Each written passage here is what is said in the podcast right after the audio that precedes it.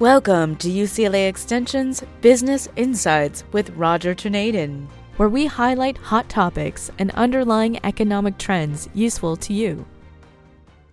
I'd like to thank several longtime listeners for their continuing questions and suggestions. It's timely as we move through the third year of our bi weekly podcast series to highlight a few reminders of our overall mission. First of all, our podcasts are intended to filter out the highly repetitive so called news cycle drumbeats, to share with you the very small number of trends that are often underreported or not reported at all. There are no sponsors for our podcast, nor are there any requests for sponsors. UCLA and UCLA Extension maintain a focus on education, which ultimately means supporting you to make the best financial and lifestyle choices unique to you and your families. Secondly, our podcasts view the world through the lens of economic and financial decision making. Decision making that we have to make. Given the pathways that are selected by our politicians, government agencies, world central banks, and authoritarian leaders throughout the world, all of which ultimately impact us through interest rates, money supply and inflation, biased reporting, and even potential wars. As we know from recent experience, military events not only surface new alignments of countries, but also surface serious supply chain issues and supply chain vulnerabilities. Third, it's pretty obvious that forewarned is forearmed. But that being said, no one knows the timing of events. And even the events themselves take some time to evaluate. Our podcasts offer serious food for thought, in addition to presenting really important economic relationships to you. For our longtime listeners, you know that our podcasts presented an early heads up on our high interest rate environment, also our present recessionary environment, and even the substantial stock and bond market sell offs occurring last year. Number four, we constantly sort through data to present you a highly distilled set of future scenarios based on underlying trends. Timing is always an issue, but so is recognition of changes in trends. For example, a change from Europe's war scenario to one of long lasting peace would change many of our future expectations. Additionally, but somewhat unrelated, a change from U.S. government massive borrowing needs to a return of repayments on the national debt would change many of our expectations. We can imagine many scenarios where our analyses and expectations could change from current course. But in plain speak, we don't engage in fantasy storytelling. We leave that to others.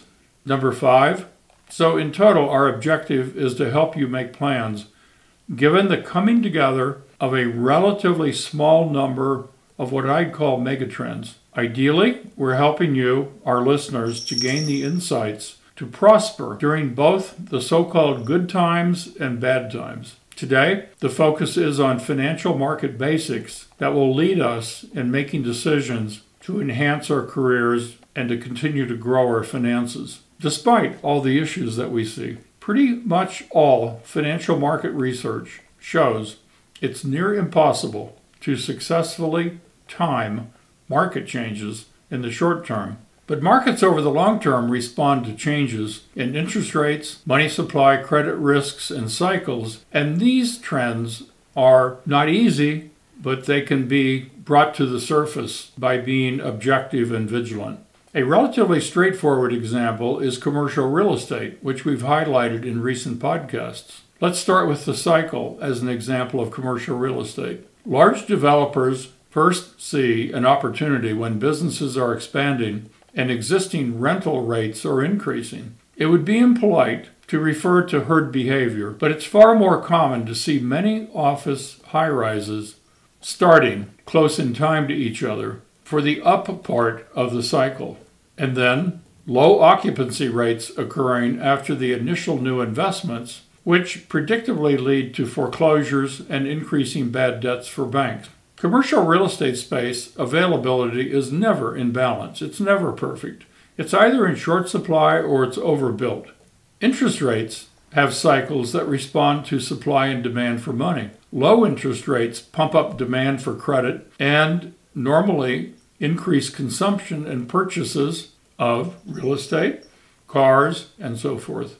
High interest rates take away consumption by making it too expensive or unaffordable. Credit risks reflect too much borrowing. Buying a house dependent on a two income family assumes both will keep their jobs and keep or increase their job incomes. The same is true of commercial real estate. Building or buying an office building assumes many future years of high occupancy and rent increases to cover the expected higher operating costs like maintenance, property tax, utility bills, and so forth. But above and beyond, a borrowed dollar for a mortgage, for example, has to be repaid or it becomes bad debt. So, knowing where we are in each specific cycle is really most helpful as an investor and also someone who's preparing for a long term career. Most of the days, weeks, and years that we live have a high degree of predictability. In other words, tomorrow's income and expenses will be about the same as today's, next week will be similar to this week, and so on. For a global impacting example, we have to look no further than the past several days to see what breaks up the predictability. The head of Russia's large paramilitary force, Wagner or Wagner as you choose, led a substantial number of troops away from the Ukraine toward Moscow. For a few days out of nowhere, a threat to Russia's stability, and therefore global stability, became the latest black swan event. As of this podcast recording, Sunday, June 25th, it appears that the Wagner leader was less interested in challenging Putin for total leadership and more interested in capturing Putin's attention with respect to overall Russian military leadership and long term support for Wagner's forces. What happens next? No one knows. But the fact that Russia invaded the Ukraine and that the NATO countries support Ukraine is a big red flag, uh, no pun intended. We don't know the next step, but we do know that Russia, as the world's largest nuclear power, in terms of numbers of bombs and missiles, won't back quietly into the night and could implement some desperate measures with or without China's support. One trend, at least to me, is clear, and that is the world, unfortunately, is becoming more polarized than ever, and that polarization surfaces more and more in terms of financial as well as political and humanity risks. A small number of days, in stair step type of styles, both up and down, change the predictability day to day, week to week, month to month, and even year to year. Unfortunately, we can't really recognize those days in time to alter any of our actions and commitments, but we can recognize cycles and key trends if we really pay attention. Today, I'm going to challenge you to think about what's changing in terms of the big picture, as it will impact your future career plans and your investment outcomes. This is not an attempt to time markets, but it is an effort to identify upcoming changes given what has already transpired this year as well as 2022. Let's start with some mathematical certainties. When interest rates are in an uptrend, today's value of future earnings is in a downtrend. Let me repeat that. When interest rates are in an uptrend, today's value of future earnings is in a downtrend. A good example is long term bonds. If you own a bond you bought when interest rates were low, like almost any year in the past decade, and also including the year 2021, if you look at your brokerage statement, your bond today is worth a lot less because market interest rates have significantly increased. If you sell your bond today, you'll have a large loss, and the loss will be larger in direct relationship to the increasing term of the bond. A 30 year bond bought only a few years ago is likely worth 20 or 30% less today and I call that a large loss. The same thing is true if you bought an office building during the past decade. The future rental income now, again, the future income, is worth a lot less. And why? Because interest rates have increased. Of course, due to COVID a building owner will take another financial hit because occupancy rates are dropping and the old assumption of future rents going up year after year no longer apply. So there's one loss due to the higher interest rates, and that's a present value of your investment loss. Think of the bond example. And there's another loss, which is compounding that first loss, but that's due to lower and lower rental income projections. The stock and bond markets are still lagging our big interest rate increases this year and part of last year. These increases on their own argue for a 10 to 20% lower stock and bond price. It just hasn't happened yet. Today you're getting a heads up. Just like we gave well over a year ago the first heads up on what occurred uh, being a 20% or so stock market decline and also a big bond market sell off. I think we well prepared you for that scenario. Get ready for another scenario, not so dissimilar. When the marketplace adjusts to these higher for longer interest rates, you'll be way ahead to have less money invested in stocks and bonds. Yes, it hasn't happened yet. Please don't forget or ignore the fact that higher interest rates on their own lessen the value of future incomes and cash flows in today's present value. You don't need to forecast a recession. Just expect a financial marketplace adjustment that when it comes, may come very quickly. Market prices seem to go down much faster than they go up. At least that's my own observation over the years. So, highly overvalued, long duration financial assets like real estate, like stocks, like bonds are setting up to have a short but deadly period of a sell off, and that's due to the rising cost of capital. Secondly, you can expect a booming secular demand for commodities in the industrial countries versus what is transpiring and, and, evolving into supply deficits. A part of these supply deficits are due to realignments uh, or a bipolarization in countries such as Russia, China, India, and others aligning more in one block, and the United States, United Kingdom, Western Europe in another block, with the oil countries somewhat undecided but seemingly biased toward the China, India, Russia bloc for a whole bunch of obvious reasons having to do with commonality of needs and supplies of crude oil and natural gas. Given all the economic issues covered since we began our podcast almost three years ago, and the evolving international challenges what opportunities exist for investing? I'll give you an idea that considers all the above that I bet you haven't heard read in the media, but I'm going to do that in the next podcast. So I'm going to tease you a little bit. First, I want to highlight again, and so you keep in mind where we are now with regard to historically high stock prices and the high official inflation, which I argue understates real inflation quite substantially. For example, now we are facing a trifecta of macro imbalances. For the first time in history, the United States is experiencing a confluence of three macro extremes. U.S. government as debt as a percent of gross domestic product is at an all time high and this covers all the war years. This goes back through all the 1900 years. The U.S. government has now a record debt versus the gross domestic product of the country. That's number one out of three.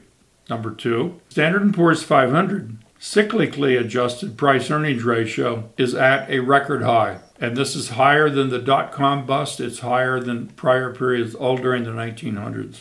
The U.S. Consumer Price Index year to year change is near an all time historical high, despite all the news of fighting inflation and returning the country to 2% uh, annual inflation. So take all three. United States government debt to gross domestic product, all time high. Standard & Poor's 500 price earnings ratios, all time high. U.S. consumer price increases nearing an all time high.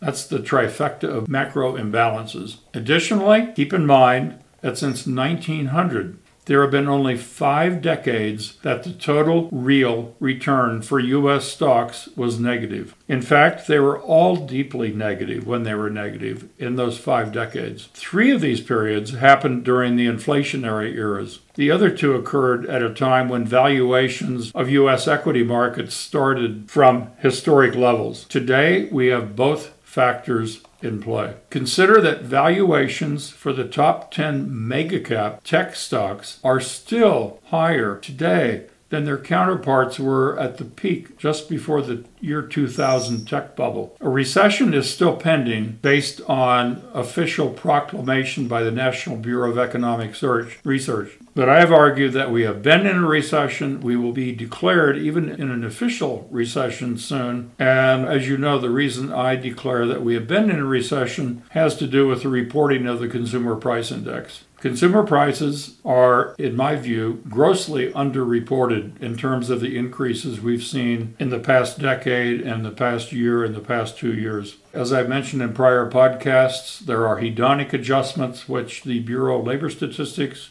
and Department of Commerce and other departments work together to really mitigate price increases. A constant market basket of goods and services maintained by private research services, as I've indicated in prior podcasts, shows that actual inflation is running at least twice the inflation rate reported. So if we are reporting a 5% inflation officially, probably more like 10%. And I'm sure many of you, based upon the money that you spend day to day, week to week in your in your daily, daily weekly lives, have seen this. And you're correct. It is happening that way. But the tech bubble was really reached last year, but we did have a decline and we've had a rebound, but the rebound itself is far higher, a far higher level than just before the dot com bust in 2000. We're vulnerable. The market is vulnerable. Again, I don't know the timing, but I can recognize vulnerability. Additionally, the yield curve inversion is now higher than it was a couple of years ago, which normally signals an upcoming recession. The percentage of inversions in the Treasury yield curve has breached the critical 70% level. And research shows that every breach of this threshold in the history of the data back to 1970 has led to a near term recession. This occurred back in 2019. And in my view, as I've indicated, we have gone into a recession, but officially we're not. And now we have surpassed very recently the yield curve inversion that occurred back in 2020. We're facing a higher yield curve inversion. And all of the inversions before that reached over 70% inversion have resulted in recessions, official recessions. Let's switch gears a little bit. I want to bring your attention to an important international trend that almost no one is reporting on. Foreign central banks are moving away from the dollar and into gold. China is a consistent seller and has been for several years of US dollars. This year, as well as last year, many other countries are replacing their dollar reserves with gold reserves. Russia completed this transaction totally over the past two or so years. The countries recently reporting the largest purchases in the first couple of months of this year were Singapore buying 51 tons of gold, Turkey 45 tons, China 40 tons, Russia 31 tons, and India 3 tons. Countries in the Middle East and North Africa that are buying gold are also buying gold at the fastest rates. Mauritania, Qatar, and the United Arab Emirates all more than tripled their gold reserves from 2017 to now, while Oman increased its once meager gold supply more than 100 fold. Countries have also made significant changes to the composition of their central bank holdings, with upper and middle income countries in Central Asia and Latin America effectively doubling down on their gold positions. In Pakistan, Kazakhstan, Turkey, Lebanon, and Venezuela, gold as a share of net central bank holdings increased by more than 15 percentage points from 2017 to now, while even in Bolivia, gold as a percentage of central bank holdings increased by a world leading 49%. Overall, around the world, globally, as I mentioned, gold as a share of total Central Reserve holdings has increased from 9.7 to almost 13% in the past five to six years. The important point is the dollar share in global reserves has fallen from 73% of global reserves in the past two decades to 58% today. That's according to the Royal Bank of Canada. The trend toward de dollarization is compounded by the BRICS alliance, and that's Brazil, Russia, India, China, and South Africa among some of the oil producing countries. And as I mentioned several podcasts ago, they are meeting in South Africa this August, so in about a month, to unveil plans for a reserve asset that's intended to rival the dollar. Additionally, the Western response to Russia's invasion of the Ukraine last year included banning Russia from the SWIFT international payment system, and aside from causing chills around the world, fearing that politically the U.S. would exert control over the international payment system, many feared that this would be long term weaponization of the dollar, which goes hand in hand with sanctions that have been imposed, particularly to Russia. So, overall, there is definitely a trend toward de dollarization. There's definitely a trend toward bipolarization of the world. It's not going to happen immediately. I don't anticipate a total replacement of the dollar as a reserve currency. I don't think that's going to happen. I do think, based upon what I've summarized that there will be a strong trend for de dollarization. It may take 10 or 20 years for it to play out, but it doesn't have to play out completely. It just has to begin having impact in the foreign exchange markets, which I think we're beginning to see. In the next podcast, as I promised, we'll explore potential investment pathways that are intended to help you protect and enhance your family's financial security. In brief, given all the economic, financial, and global political risks, what investment categories should I consider for the balance of this year and into 2024? Well, here's a hint. There are investments that could do quite well in an environment of high interest rates, supply chain issues, and supply chain rebuilding, as well as the move to more of a bipolarized world. I also include a continuing trend of money supply creation that's going to be required to finance growing national debts. And in the next podcast, I'll get into more specifically how much of the U.S. national debt has to be refinanced over the next one to two years, I think you're going to find this staggering. And importantly, I mention this because of the impact it's going to have on interest rates by having to refinance this amount of debt in an environment where the Federal Reserve is also selling some of the debt they've purchased over the past several years, and also in an environment where the Federal Reserve has been continuing to raise interest rates without this huge amount of debt hitting the market. So, again, we have a lot of major trends that are going to be recognizable starting really soon that will have an impact on what you pay for a mortgage, what companies can and can't afford to do in terms of servicing their debt, the additional impact on commercial real estate, the follow on impact on banks, and so forth. So it's pretty complicated, but one by one, we will parse and highlight issues as we see them to help you. Thank you. Be careful. Be cautious about new debt. Be conservative financially for the next little while.